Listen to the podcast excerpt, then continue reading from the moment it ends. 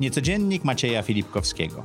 Niecodziennik to krótka forma, czasem w studio, czasem w biegu. Wiele pytań, jeden temat, dużo treści w 10 minut. Zapraszam Was serdecznie. Cześć, witajcie w Niecodzienniku. Niecodziennie w Niecodzienniku jedno pytanie, jeden temat. Gość audycji Zaprojektuj swoje życie, Piotr Pongowski, opowie nam dzisiaj o tym, jak założył biznes kosmetyczny i jak to jest prowadzić biznes razem ze współmałżonką, czy taki początek biznesu rodzinnego, powiedziałbym. To jest początek. Już od dwóch lat, ale nadal czujemy, jakby to był początek, chociaż biznes rozwija No, to nie się jest rzeczywiście... 40-letni biznes Dobrze, rodzinny, o to absolutnie mi nie, chodziło z wieloma nie. pokoleniami. To jak to jest? To jest prostsze, trudniejsze?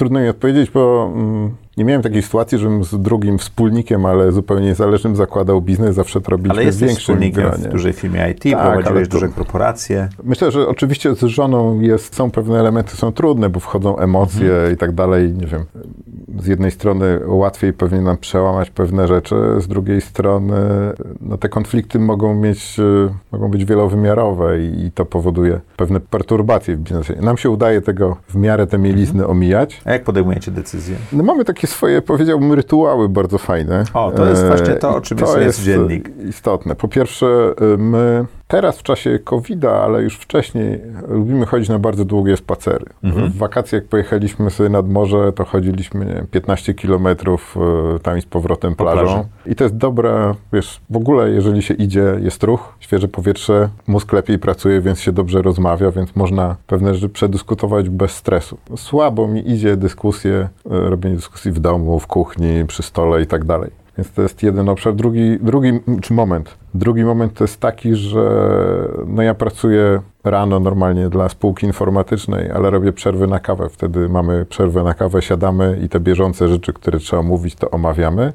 No i decydujemy, plus dobrze się jednak uzupełniamy. Po pierwsze, oczywiście, moja żona jako kobieta dużo lepiej się orientuje w branży kosmetycznej niż ja. Więc y, jeśli chodzi o strategię, wizję, produkty, nowości, receptury i tak dalej, i tak y, no to jest absolutnie jej domena. Y, Jesteśmy tuż w przededniu, powiedziałbym, po pierwsze outsourcingu logistyki, po drugie outsourcingu części produkcji, więc y, to ją obciąży, w czym jej trochę pomagam wieczorami, ale to jednak jest y, przy tych wolumenach, to już zaczyna być problematyczne. Tu powiedzmy jest taki obszar wspólny, aczkolwiek jeśli chodziło o na przykład, nie wiem, zakup maszyny do napełniania i tak dalej, no to oczywiście siłą rzeczy spada to na mnie, plus cała część, powiedzmy w cudzysłowie, informatyczna, czyli sklep internetowy, zarządzanie firmą, która go buduje i kontakty z tą firmą, e, agencja reklamowa, of a Czyli procesy księgowe, podzieliliście się, tak. windykacja. Windykacja to ty, tak? Windykacja to ja, windykacja jest piętro wyżej, bo ja siedzę na piętrze, a ona pracuje w labie na dole. Także ten podział jest, e,